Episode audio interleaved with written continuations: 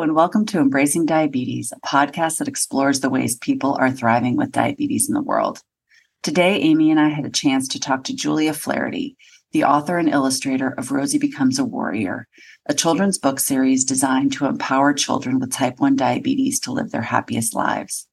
Julia has been living with type 1 diabetes since she was 10 and has been contributing to the diabetes space professionally for almost a decade while working as a marketer in various industries. She loves connecting with others touched by diabetes and discussing its complex effect on life. Through her work, Julia strives to be a source of empowerment and positive change while recognizing the challenges of life with diabetes. I hope you enjoy our conversation. So, Julia, thank you so much for joining us on Embracing Diabetes today. We're so excited to have you here. And as per our norm, we like to kick it off and have you share your diagnosis story with us. So, can you tell us about that day?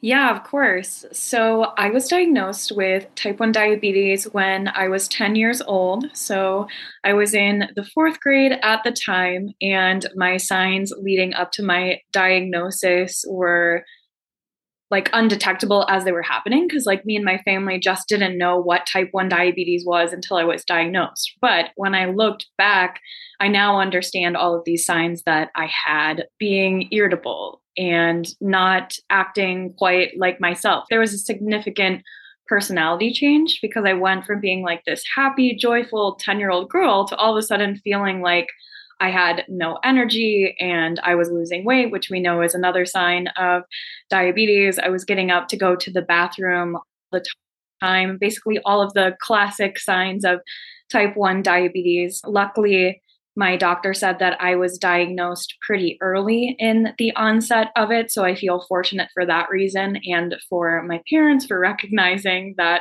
something was off. I remember being a part of a junior achievement club. I don't know if you're familiar with that. I can't articulate all of the specifics very well anymore because it was so long ago. But what I remember of it was that you could basically be a mentee to a teacher. So what I got to do was shadow my guidance counselor and just help her with like little tasks around her room. And I did this with another student. And that student just noticed that something was off. And I thought that she was tattling on me for having an attitude. And now I look back and think it's pretty cute and pretty funny. And I'm grateful to her because she mentioned it to my guidance counselor, right? So not only did my parents notice, but this guidance counselor, this friend. So it was like all of these pieces falling together. And wait, but hold on. She mentioned, do you remember what she mentioned? Did she just say, oh, Julia's going to the bathroom a lot or something? No, she just said Julia is not acting like herself or something like that. And I thought that she was tattling. Complaining about me or tattling about me, because when you're a kid you take that so personally. But as an adult, like I said, I'm really grateful.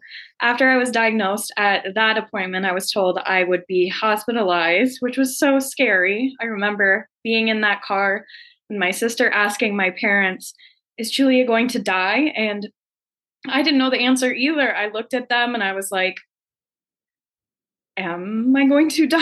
I had no idea what was going to happen next. But I went to the hospital and they started explaining all about what type 1 diabetes is, what my life would look like, what limitations there were, and how my parents were going to be involved. So it was a very transformational moment. And I'm sure a lot of people with type 1 diabetes can echo that sentiment. It just sets your life on a whole new course. And did you have diabetes space? Did you have, I mean, it didn't sound like your family had any history of type 1 diabetes, but that's really the kind of most common scenarios. Most people don't have a real riddled family with type 1 diabetes, but were you able to connect with some community? Were you in a city? Were you in a space? Because back then we didn't have a lot of like internet, all the things that are available nowadays that can help create, even though that's available, people still don't utilize it enough, but just it's a little bit easier. Yeah, those are good questions. I remember being introduced to JDRF pretty early on, because at that point they had the Bag of Hope. So that was like my first introduction into kind of the diabetes community. And I was too young to act on it myself and didn't really get more involved until I was a teenager and recognized, hey, I need some connections. I need some people to talk to. I need some people who get it, who aren't just my doctor, because the conversations you have with your doctor are so different than someone who lives with diabetes. You're just going to them for different things. I was going to say too, Liz, I was going to see if you were about to ask this question, but what Liz and I, something that we have noticed with all of our interviews and conversations with people is it's really interesting to look at that moment when you were diagnosed, like how it was presented to you, yes.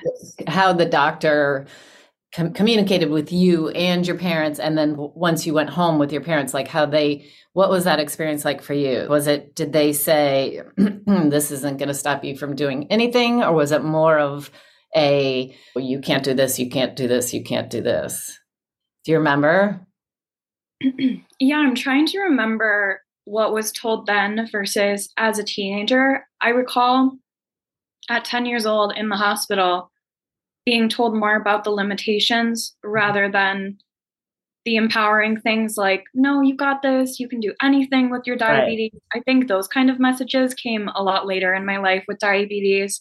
I remember being told like the classic things like, you can't scuba dive, you can't be a marine biologist, you can't be a pilot. I remember feeling really afraid about whether or not I could eat sugar anymore. I took that very seriously for many years into my early life with type 1 diabetes. I'll say I avoided sweets completely. I didn't understand that they were okay so long as you knew how to dose for it. I was basically told I should only be eating apples as my source of dessert, and just had a lot of fear around that and stuck to that completely. I'm glad that I know I can have sweets now on occasion, but it's very interesting. And I think everyone's stories are a little different in that regard. What was it like for you?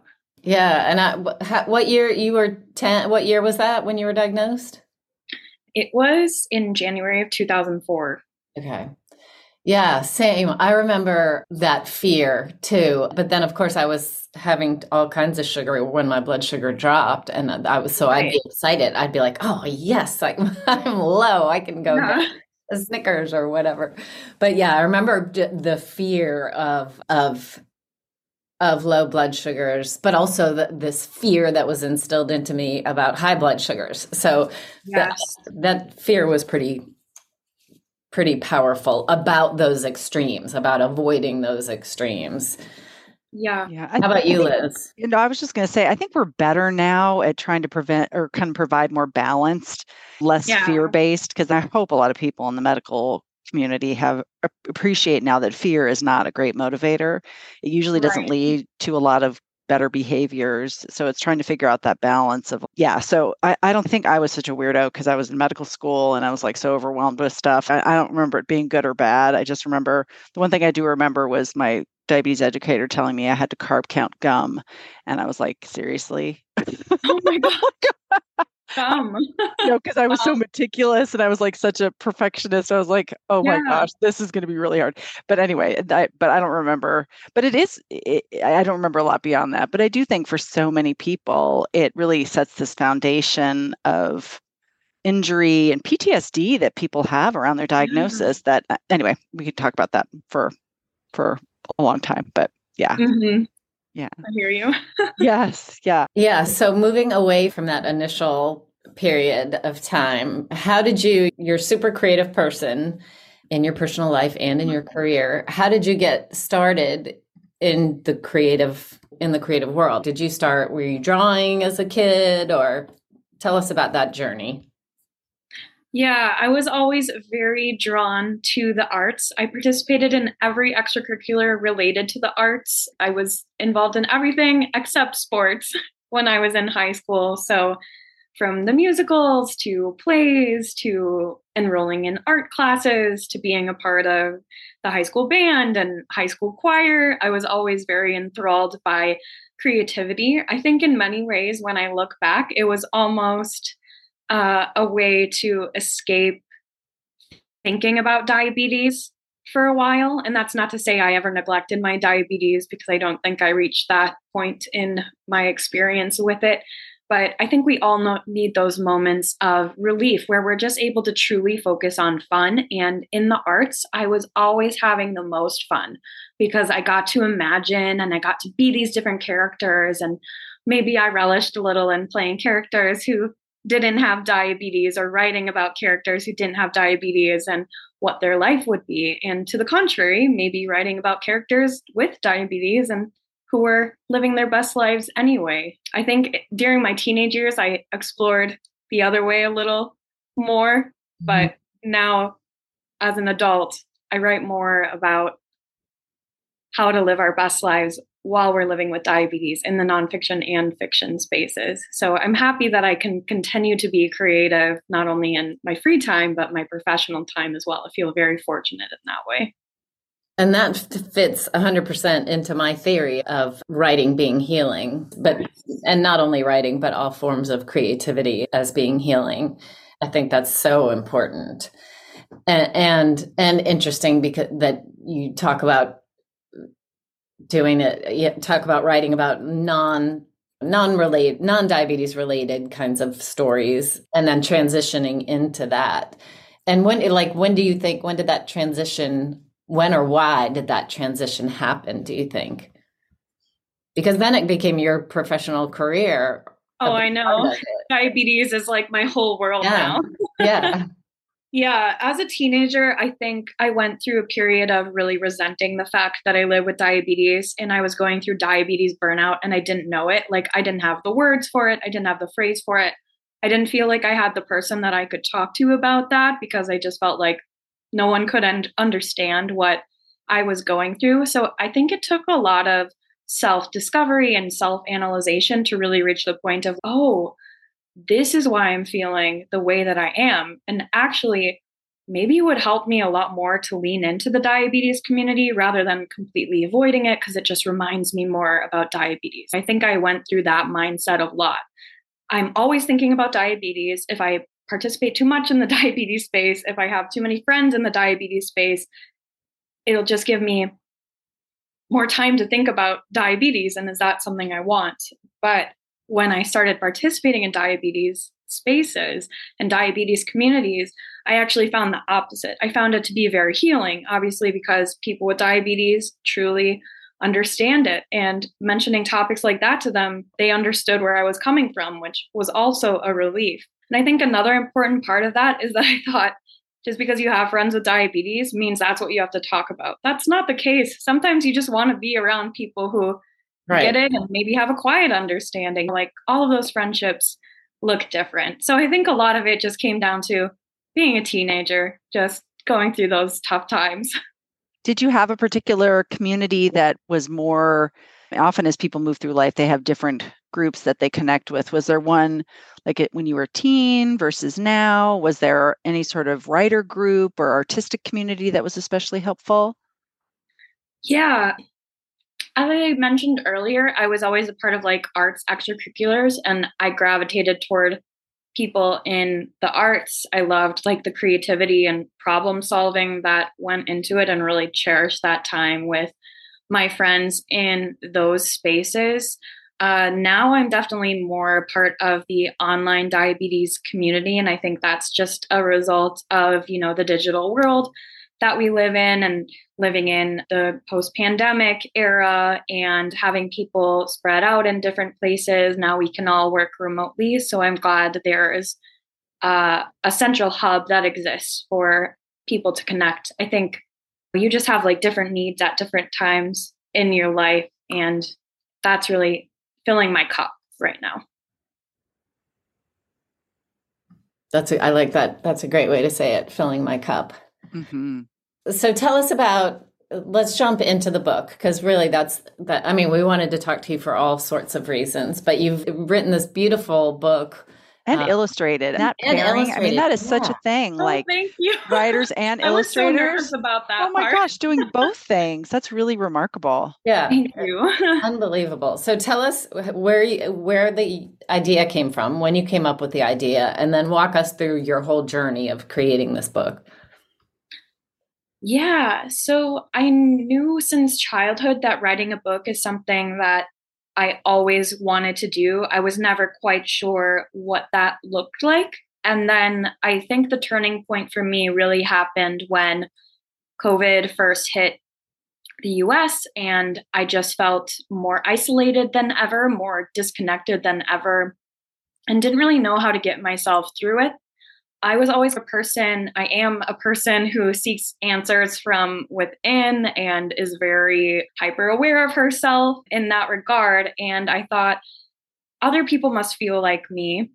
What answers can I share right now? What is the message that I want to give to the world, give to people in my community who might be struggling with the same stuff? So it took like many months into that for me to finally say, hey, I want to do something creative. I can still do something creative. I can put it out there. We're in this digital world. And honestly, the idea for Rosie just struck me one night. I always remember the phrase, write about what I know about. I know a lot about diabetes. I know about my own diabetes story. I know about how I felt and what I wish I would have heard when I was a kid. And that is the message that I wanted to share. How are children feeling when they're diagnosed? What can I share with parents that helps them relate to their children, to have more constructive conversations with their children so that they feel as empowered as possible early in their life with diabetes? Because that is something that I think came really late for me. And I think if it would have come sooner, I might have approached certain situations differently. I might have felt more motivated to approach things differently. So I really wanted to be that source of positivity and optimism for people going through a really hard time. I think going through a type 1 diabetes diagnosis is one of the most difficult things that children and their parents can go through. And I think that thought also came forward with the COVID-19 pandemic, because it was another thing we had never experienced before. For a lot of families, type 1 diabetes is something that they've never experienced before. So lots going on there. It's a little ramble, but that's essentially how it came about. How did you pick the name Rosie? That's a good question too. I guess it reminds me of Rosie the Riveter. Well, you know that famous. Yeah. Yeah. Maybe there was like a subconscious thought I wasn't aware of. I just didn't know if that was like a person, if that was any sort of relationship or person that was in your life that was. It's a sweet name. So I was just curious about that. Yeah. And then you've got the part 1 and the part 2, right? Because you just did the camp book, right? Mm-hmm. And how did you journey into that transition, and what inspired the second part 2? I wanted to turn Rosie Becomes a Warrior into a series to cover different topics for kids that were relevant to their experiences. So when diabetes camp was presented to me, I was scared to go for reasons that I talked about earlier. Oh, I'll be thinking about diabetes more. But again, now looking back, I think if I would have participated in those camps, maybe I could have developed lifelong friendships with kids with diabetes. I could have gained new perspectives that I didn't know I needed. And I think going to diabetes camp can be super scary, not only for kids, but their parents too, who might be in full control or the majority of control of their children's diabetes. So putting that control in a counselor's hand could be super scary. And through different interviews I've done with people in the community and stories I've heard, I wanted to share the message that, like, hey, the reality is it's okay for us to be worried. It's okay for us to be scared, but we can't let our fears dictate our choices. So how can we work with those fears and take the step forward and experience great things like diabetes summer camp anyway? I think that's an important theme that I want to carry through the Rosie Becomes a Warrior books, is facing the reality, but finding empowerment anyway. And I think that's just something we are always having to do in our lives with diabetes. I think that's so important, because there's a big difference. And I try to say this to myself all the time now as an adult. There's a big difference between saying, I don't care, I'm doing it anyway. And I'm doing it and I'm scared, doing it and understanding the risks making that choice. I'm not articulating myself. No, but I think that's a really good point. I think we talked about that with Dylan a little bit. Mm-hmm. We just had an interview with a filmmaker, and he was talking about some of the choices that he had made. And we've had a lot of people who've made choices that you're like, whoa, right, that could be pretty dangerous. Right. And mm-hmm. going at it in an informed, educated, empowered right. way, I think is really important. And it can be small things too. Yeah. Diabetes camp isn't a small thing, but just there's lots of different right. opportunities. Yeah, and that's important to recognize too. Like small things like, oh, I'm really worried if I eat this dessert, I'm not going to be able to sleep tonight, but I really want that dessert. And it's true. It's the small things and the big things for diabetes. Totally. And going into it with your eyes open. I guess that's what I was trying to say. Right. Like, mm-hmm. Exactly. You're not saying I'm doing it anyway. You're going mm-hmm. into it with your eyes open, aware of all of the consequences and having intention. Yeah. Exactly. Yeah. And I think too, I had a similar experience to you, Julia, because I was diagnosed when I was 14, but I was like, I have no interest and I'm not going to a diabetes camp. But since then, and all the work that I've done in the diabetes space, I've met so many people who have talked about what an incredible experience it was for them. And I'm like, now I look back and I think I probably missed out, and it probably would have been helpful. No. And just thinking about your book, I would think that's a great kind of prep for kids making the transition to college, looking at going to diabetes camp in a similar way. Is it scary for the parents? Yes. Right. Taking a risk. Yes. But great prep for additional transitions that are totally coming your kids' way. Yeah. That's really the hope for me, is that people can take the lessons of Rosie and apply it to these other life experiences that they're encountering, and maybe even adults who are reading it, healing their inner child in a way and getting the words that they've never heard with diabetes. Totally. That's great. So have you had, cause when the book just launched recently, right? Or a couple months. It has launched in the past few years. So I think Rosie's 2 years old now. Okay. And then Rosie, the type 1 diabetes warrior, goes to diabetes summer camp, is mm-hmm. 1 year old. So they're still fairly fresh to the scene. Right. Yeah. And any plans for like part 3, or what's your next kind of idea as a series? Yeah, I've been thinking about it. I don't want to say too much more. Of course. It's mostly finding the time to do this. This isn't your full-time job. This is a side gig for you. Yeah. Yeah, exactly. But it's something that's really important to me and something I'm really passionate about. So I know it's going to happen. I just don't know when it's going to happen, but I hope people in the space are excited when I'm ready to put it out there. Oh yeah. That's awesome. You should have Rosie going through all the female stuff too. Rosie gets her period. Rosie goes on her first date. Yes, that would be amazing. The teen years. Oh my gosh. That would be so good. That's a pretty juicy time for sure. Yes. Yeah. And have you, before we let you go, have you had, now that the books are out in the world, have you had responses from people? Have you heard back from readers? Yeah, I have. The power of the internet can be so amazing sometimes, because not only am I reading the reviews on Amazon, but I'm having the opportunities to connect with people like yourselves in podcasts who are interested in the book and helping me spread the word. I've had the opportunity to share about why I was inspired to write it on different websites in the diabetes space. So I'm just so grateful. It's been well received and has helped a lot of people from what I've heard. And I'm just very grateful for those genuine responses and feedback. Yeah. It's been really helpful. I just was reading some of the reviews too, and it's very touching, you know, how you've impacted people who've read the book. It's really lovely. Oh, yeah. Thank you. I agree.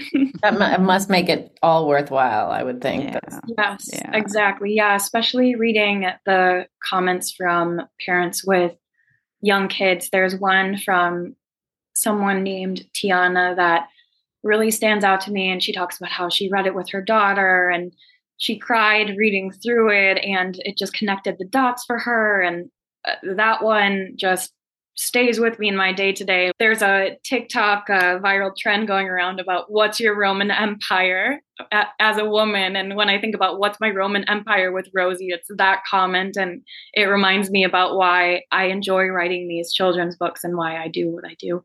That's so beautiful. I love that. Yeah. That's beautiful. That's a perfect way to end. Yeah, it is a perfect way to end. Thank you so much, Julia, for making time and putting your art out in the world and helping so many people with diabetes and families and kids. And I really appreciate all that work. Where can people find the book? And we'll put all of that information in our show notes for people who want to get their hands on the book. Yes, you can find the book primarily on Amazon, but if you look around the web and for other websites, it's available with other local and big retailers as well through the Kindle expanded distribution. And on your website and on your Instagram. And on my website, yes. Yeah. Awesome. Thank you so much. It was wonderful to meet you. Yeah, thank you. Thank you for listening to this episode of Embracing Diabetes with your podcast hosts, Dr. Liz Stevens, and myself, Amy Stockwell, and music by Noah Mortola. We hope you enjoyed the conversation and maybe felt inspired or informed or less alone or all of the above. Please follow Embracing Diabetes on all major podcast platforms and leave a comment, question, or review. Thanks again. We hope you'll come back for more.